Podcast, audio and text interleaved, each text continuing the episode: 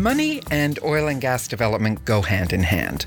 There's big money put into it, for example, forty billion dollars for an L N G plant, and there's big money to take out of it. But who's putting money in, who's getting it out, and what is that money buying when it comes to making energy policy in Canada? These are a few of the questions we'll explore in this episode as we follow the money on Mission Transition, Clean Energy and Beyond. Hi, I'm Susan Elrington, along with Caitlin Vernon, and you're listening to Mission Transition, Clean Energy and Beyond. This podcast miniseries is produced by Sierra Club B C on Lekwungen territory. Hi, Caitlin. Hi, Sue. Uh, Caitlin, I'll confess, I sometimes get overwhelmed when I try to sort out the money and the players involved in Canada's I don't know, energy portfolio, let's call it. Mm-hmm. And there is there is certainly a lot of money involved. Um, and, you know, it's worth thinking about who is really profiting from the oil and gas industry. We don't hear so much about that. We know that taxpayer dollars are going into the industry to to, to prop it up, to support it. Um, but we don't hear a lot about how the industry is using those dollars really to maintain its economic advantages. Yeah. And we don't hear a lot about this transition from fossil fuel dependence to clean energy. And, you know, when you consider the longer term impacts of this transition on the oil and gas industry, that actually should be making headline news. Yeah, it should. And we're going to talk about that. So in, in our last episode, we spoke about the costs of transition to clean energy. Uh, and who should pay, as well as the cost of the, the cleanup as we deal with the extreme weather and so on. And we heard about how companies like Exxon knew thirty years ago that they were causing climate change, but they suppressed and denied the science. So in this episode, Sue, we want to follow the money, look at how the big oil industry is shaping our politics, our media, and even what we're talking about. For example? Yeah, so there's a couple of bills that have been making their way through Parliament and the Senate this year. Uh, so the democratically elected House of Commons passed both of these bills. One was to uh, implement a ban on oil tankers on B C's North Coast, and the other is to improve Canada's environmental assessment process. So both of those were passed in the House of Commons, but since then they've seen intense pushback and lobbying from the oil industry to the point that the unelected Senate managed to significantly water down both pieces of legislation. And that's not the only decision out of Ottawa that we're concerned about, is it? No, we also recently have seen the federal government approving the Trans Mountain pipeline and tankers project that would bring tar sands bitumen to the coast of B C, shipping four hundred tankers a year. The oil lobby has been pushing for Canada to be expanding fossil fuel production at the time when we're in a climate emergency. And really, how does it happen that the day after the federal government declares a climate emergency, they approve a pipeline that's going to be making things worse for our communities? Well, I turned to Bill Carroll for some answers to those questions. Now, Bill is a sociology professor at the University of Victoria, but more pertinently, he is the co-director of the Corporate Mapping Project, and that looks at the ways in which oil and gas corporations influence policy and public discourse. Now, Caitlin, we're doing things a little bit differently this week, because Bill's expertise is so wide-ranging when it comes to the role of money in Canada's energy development. I sat down for an extended interview with him, and we settled in his backyard with the birds chirping in the trees. Then we started talking about Canada's perception of itself as a resource economy. I'd like to start today actually not talking about numbers, but about identity. I'm going to play a clip from Laurie Ackerman. She's the mayor of Fort Saint John, and she was speaking at a pro-pipeline rally in Calgary. So we are Canadians, and I believe in my little Canadian heart that we have the ability to change the conversation and take the reins of our future and help our colleagues understand that resource communities are foundational to this nation. So, Bill, is she right? Is resource extraction foundational to Canadians? You know, what's our sense of ourselves when it comes to the economy? Well, certainly the land base of Canada is resource rich. There's no denying that. And um, in the development of Canada as a country, um, you know, investors have taken advantage of that re- land base, often typically with the assistance of colonizing processes in terms of making the land available to them. So there's some truth in it, but I think over time, certainly resources claim a smaller proportion of the workforce. Relatively small proportion of the Canadian workforce is involved in direct resource extraction now. Uh, I think it accounts for about five percent of G D P, but less than two percent of the actual labor force. And the difference there has to do with um, the fact that the industry is very capital intensive. So it actually generates relatively few jobs per dollar of, in, um, of investment. It's not a marginal industry, obviously, but it's often blown out of proportion, I think, in terms of the public consciousness and certainly in terms of the corporate spin that's uh, put on all of this. But there definitely is money to be made in oil and gas. And so who are some of the players who are making the money in oil and gas? Well, we found uh, in the Corporate Mapping Project that the industry is dominated by five large producing corporations and two large pipeline corporations. So we're talking about Uh, in terms of the pipelines, um, Enbridge and TransCanada. Of course, the Canadian government now owns the um, uh, former Kinder Morgan, uh, the Trans Mountain uh, pipeline. What proportion of those companies are foreign-owned, and what proportion of the money, if you like, stays in Canada? I know that's a simplistic way of putting it. Mm-hmm. It's um, it, traditionally, uh, the sector uh, has been very largely uh, foreign-owned. That's been shifting over time, partly because some of the big transnationals uh, based elsewhere have been pulling out of the tar sands. So there's relatively little um, foreign-owned capital left in the tar sands. Imperial Oil is still a major player, uh, for sure. Although these some of these corporations uh, that are Canadian-based are also transnational, so they might be moving their capital around on a global basis.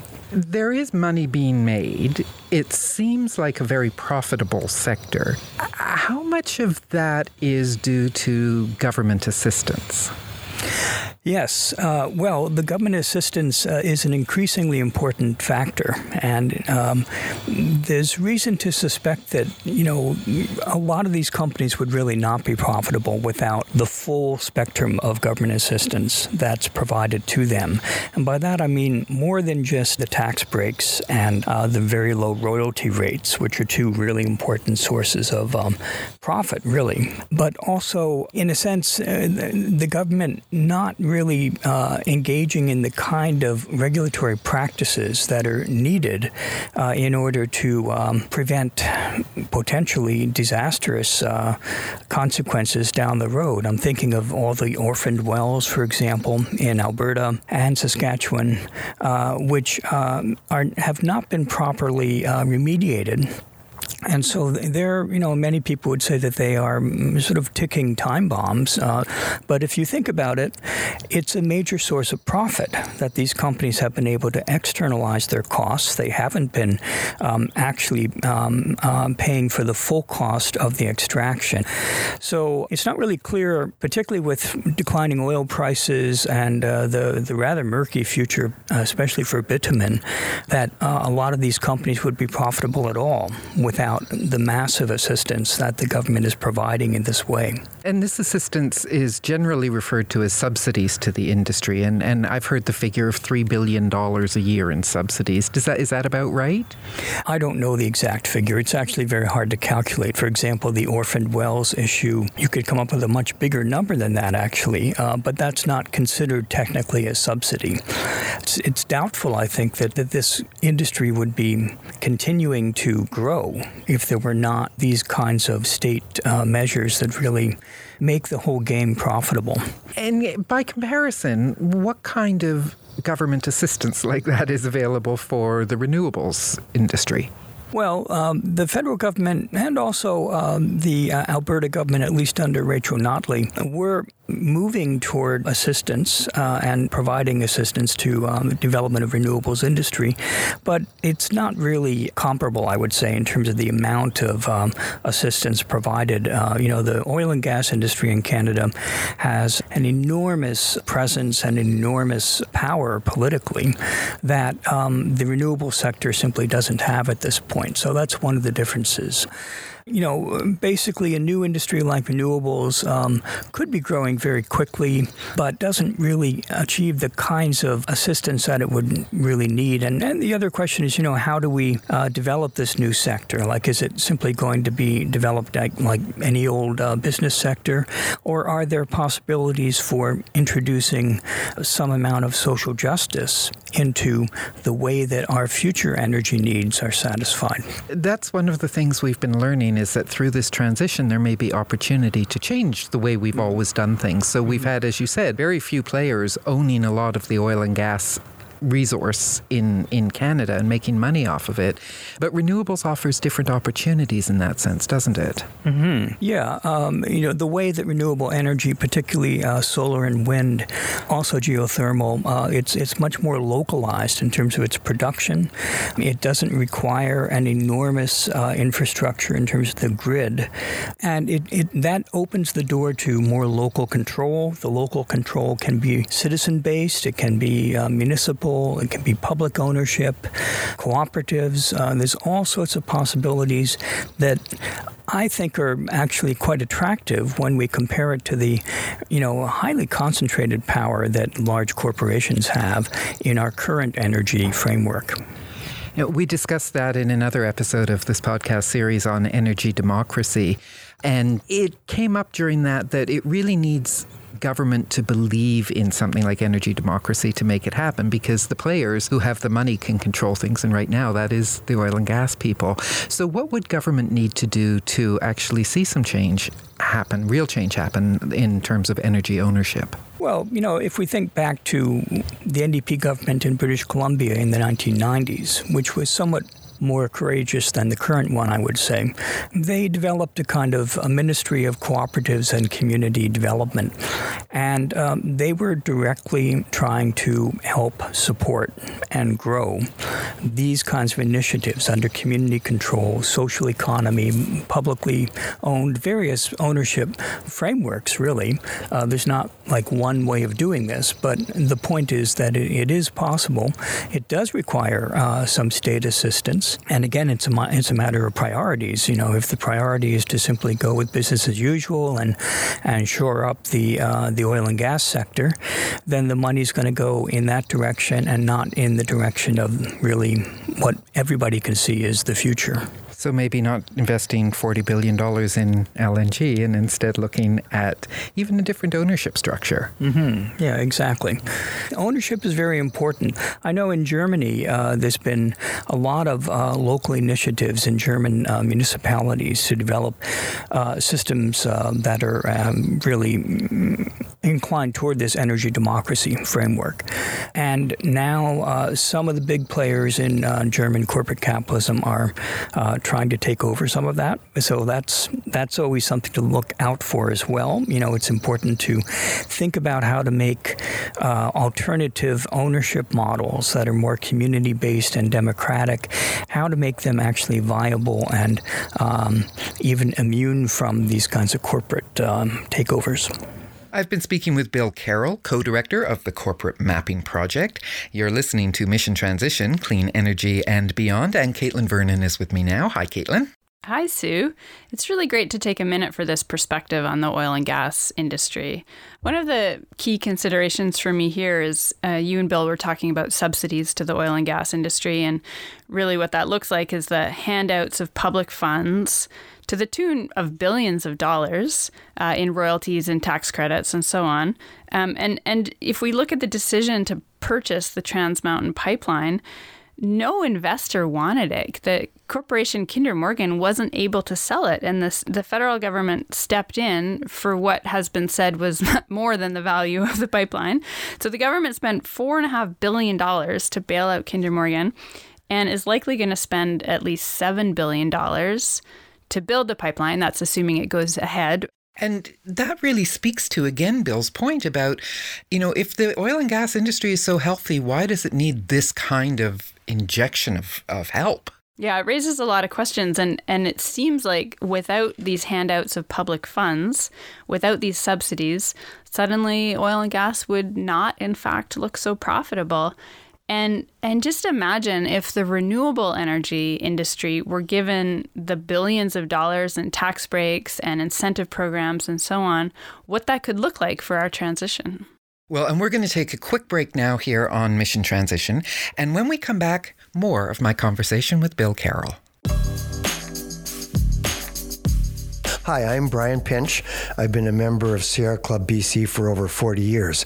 I'd like to invite you to our fiftieth anniversary gala on November ninth in Victoria. I'm so stoked about this event. What Sierra Club B C has accomplished over fifty years is nothing short of absolutely amazing, and the characters are incredible. Uh, come for a night of stories, reminiscing, and celebration. For details or to purchase tickets, please check the Sierra Club B C website.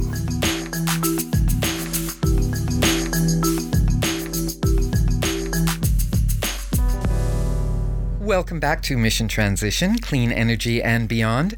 This is a podcast miniseries produced by Sierra Club B C. I'm Susan Elrington, along with Caitlin Vernon, and today we're talking about money and the role it plays in our perception of the oil and gas industry.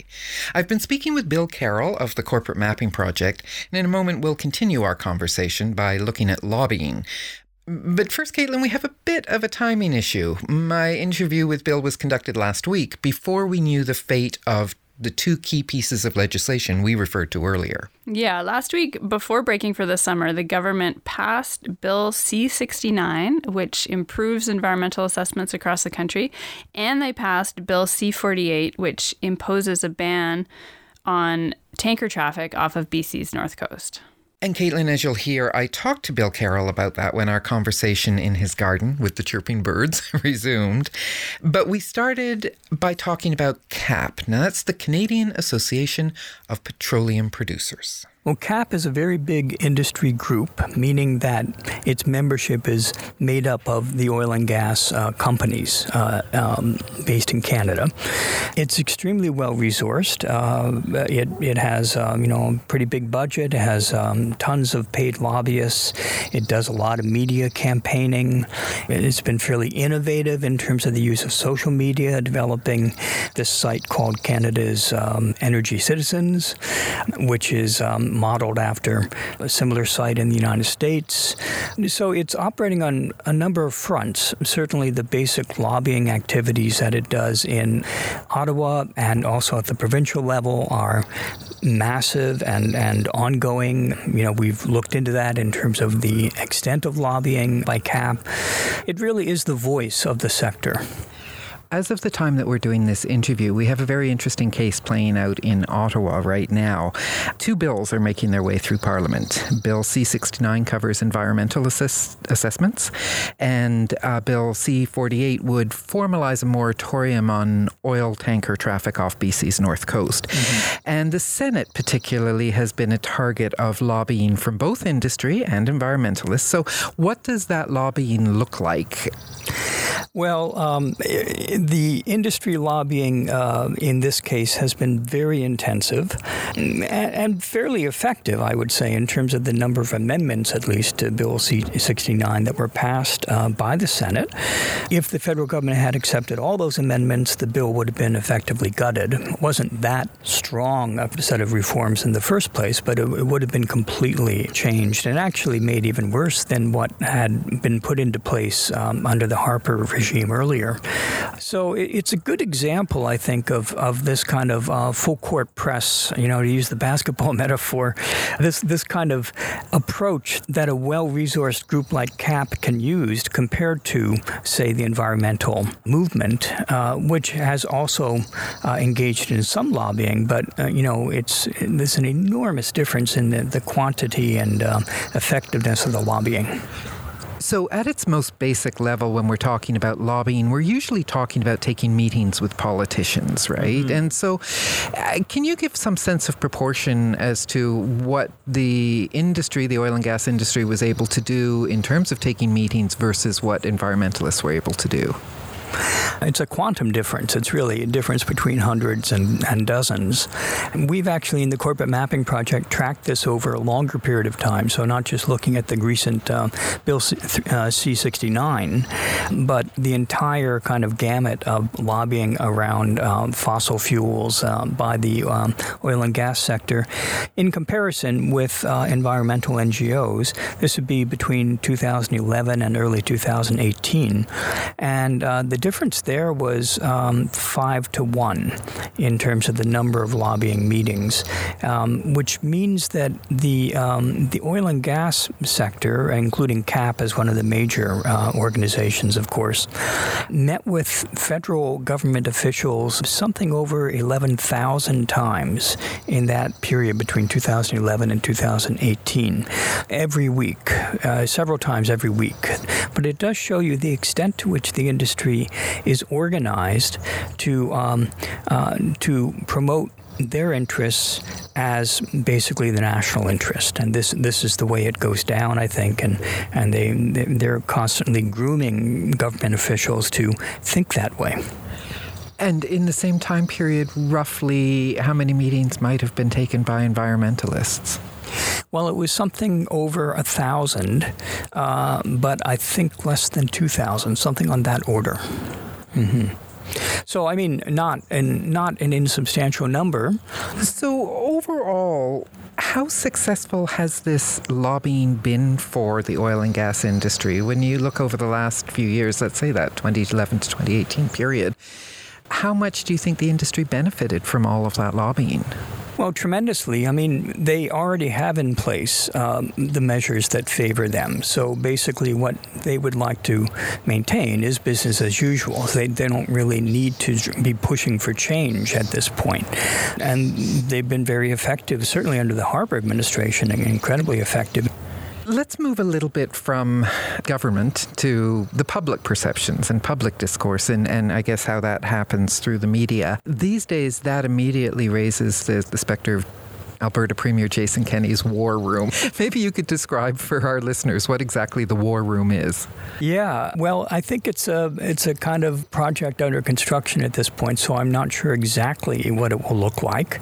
They they have convened meetings uh, involving industry to uh, figure out what the war room will look like and how it will function. I think they have a thirty million dollars budget, which is a lot of money, a lot more than uh, environmental groups have, that's for sure. And it's interesting because, uh, of course, the industry industry itself has enormous uh, budgets for getting its message out already.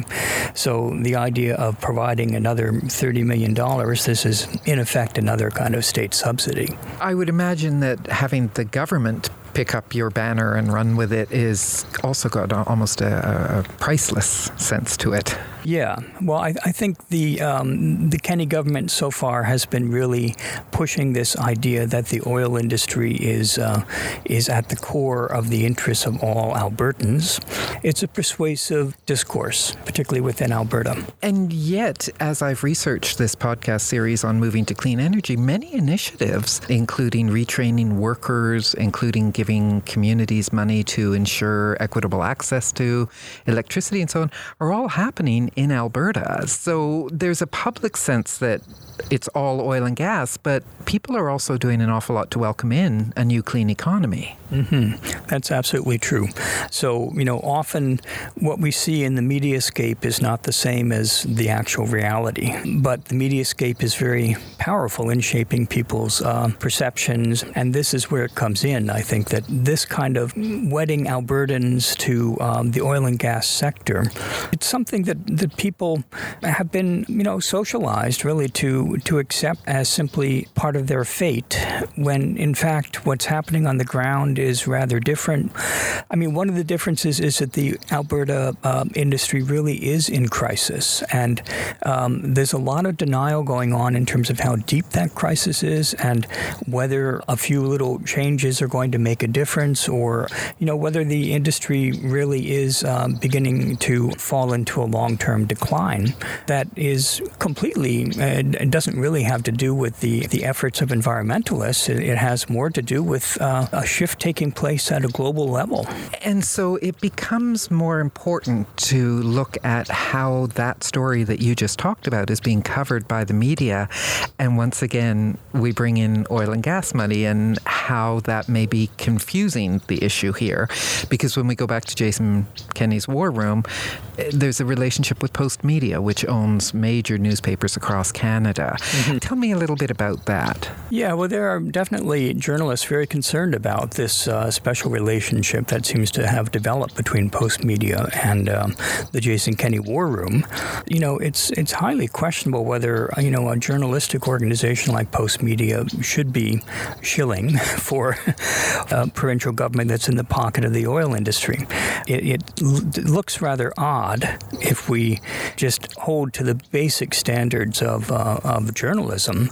There's something wrong with that picture, that's for sure.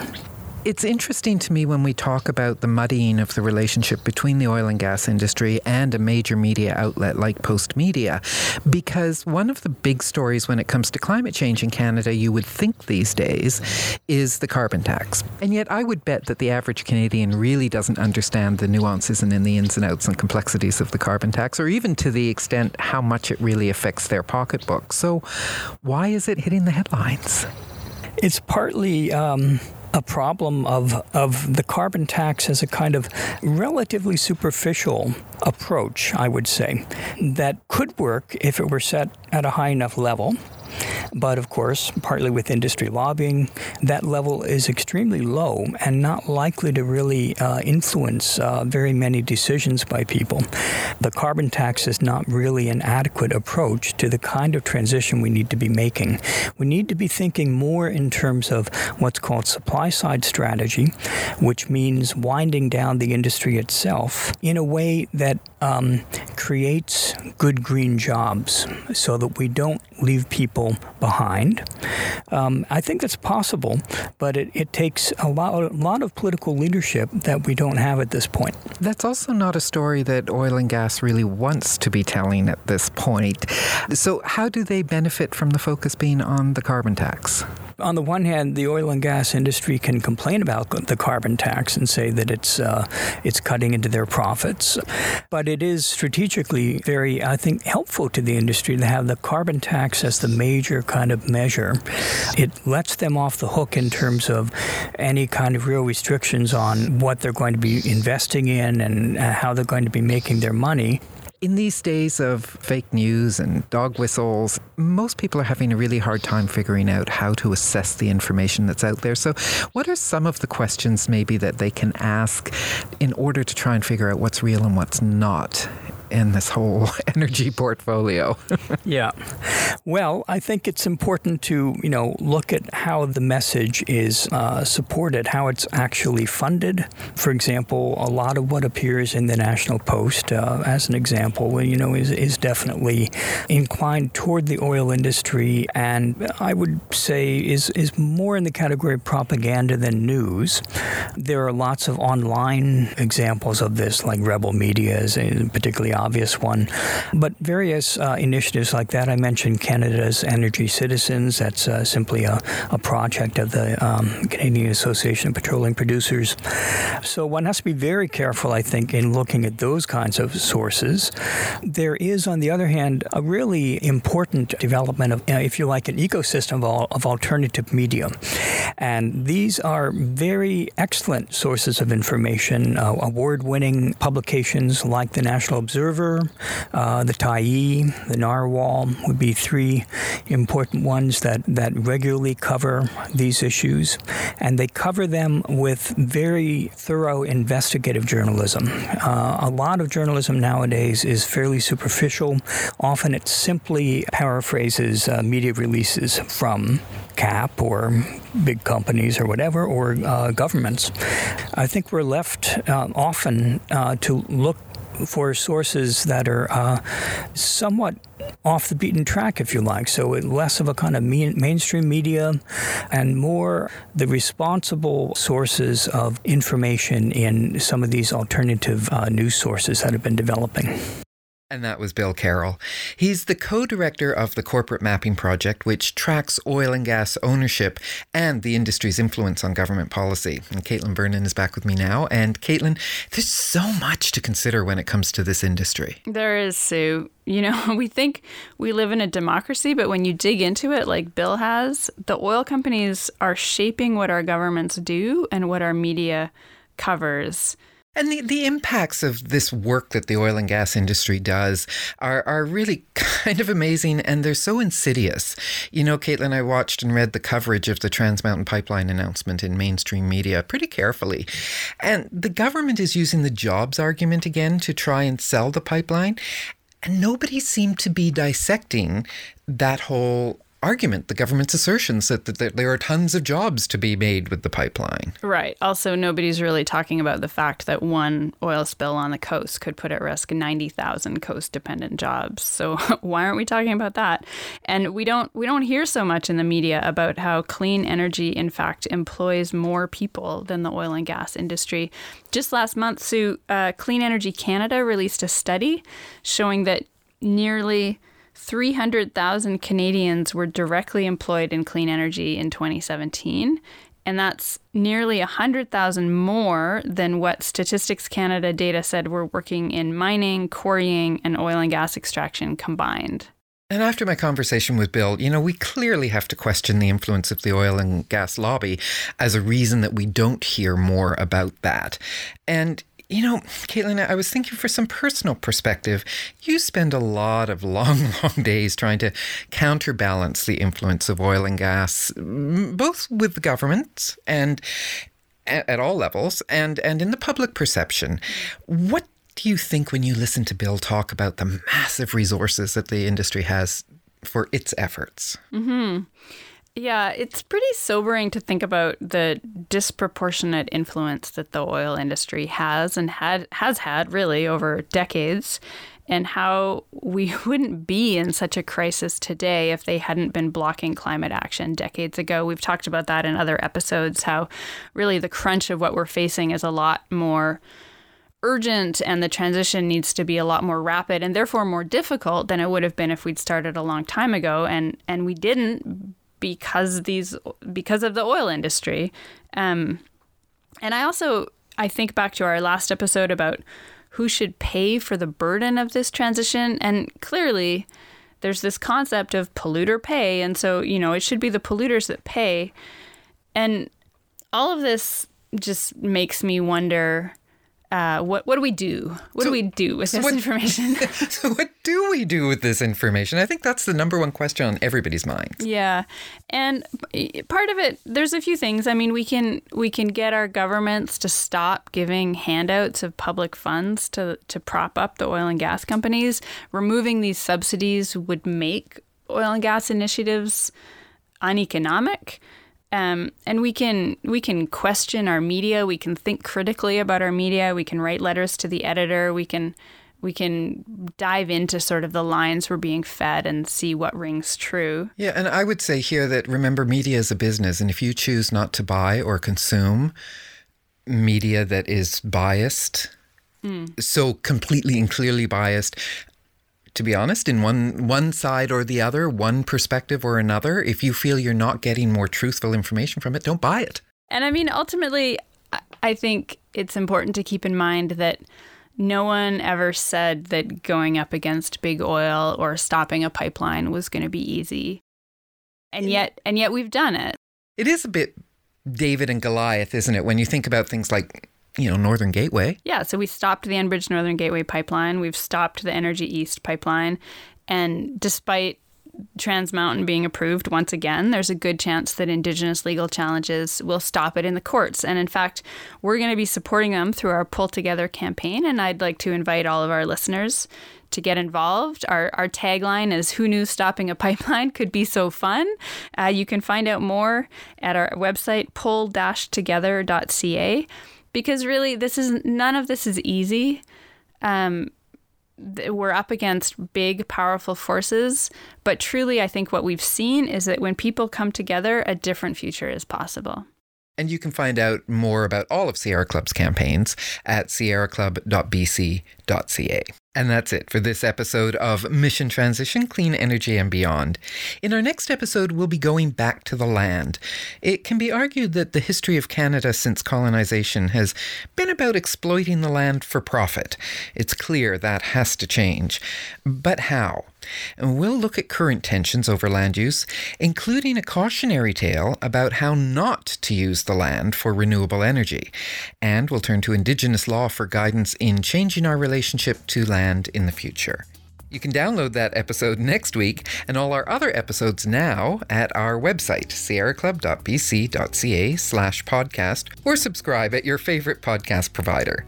And we really love to hear what you think of Mission Transition. Please post your thoughts on Facebook, Twitter, or Instagram, and make sure to tag us at Sierra Club B C. I'd like to thank North Growth Foundation for making this podcast possible, and all of you who have donated to support more podcasts. You can make a donation at our website on our podcast page. And finally, this week, I'd like to thank Caitlin Vernon. Thank, thank you, Caitlin. Thank you, Sue. And Kat Zimmer at Sierra Club B C for all her help in getting this podcast published. I'm Susan Elrington. Thank you for listening.